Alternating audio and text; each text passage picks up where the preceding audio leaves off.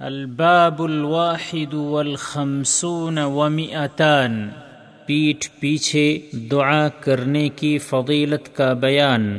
والذين جاءوا من بعدهم يقولون ربنا اغفر لنا ولإخواننا الذين سبقونا بالإيمان اللہ تعالی نے فرمایا اور ان کے لیے جو ان کے بعد آئے وہ کہتے ہیں اے ہمارے رب ہمیں بخش دے اور ہمارے ان بھائیوں کو بخش دے جو ہم سے پہلے ایمان لائے۔ فاعلم أنه لا إله إلا الله واستغفر لذنبك وللمؤمنين والمؤمنات۔ اور اللہ تعالی نے فرمایا اور اپنے گناہ کی بخشش مانگ اور مؤمن مردوں اور مؤمن عورتوں کے لیے بھی۔ ربنا اغفر لي ولوالدي وللمؤمنين يوم يقوم الحساب۔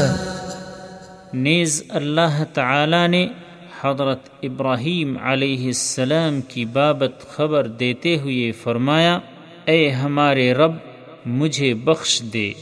میرے ماں باپ کو اور مؤمنوں کو جس دن حساب قائم ہوگا۔ وعن أبي الدرداء رضي الله عنه أنه سمع رسول الله صلى الله عليه وسلم يقول، ما من عبد مسلم يدعو لأخيه بظهر الغيب إلا قال الملك، ولك بمثل.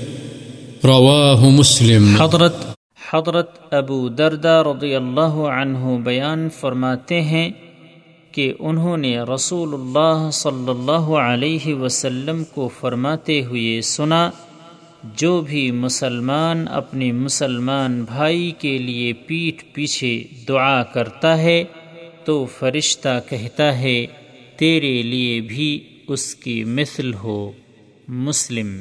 وعنه رضی اللہ عنہ أن رسول الله صلى الله عليه وسلم كان يقول، دعوة المرء المسلم لأخيه بظهر الغيب مستجابة، عند رأسه ملك موكل، كلما دعا لأخيه بخير، قال الملك الموكل به، آمين. ولك بمثل رواہ مسلم.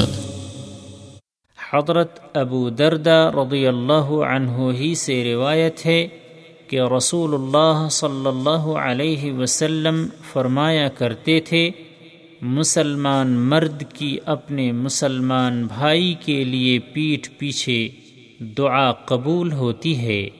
اس کے سرہانے ایک فرشتہ مقرر ہے۔ وہ جب بھی اپنے بھائی کے لیے بھلائی کی دعا کرتا ہے، تو اس پر مقرر فرشتہ کہتا ہے، آمین۔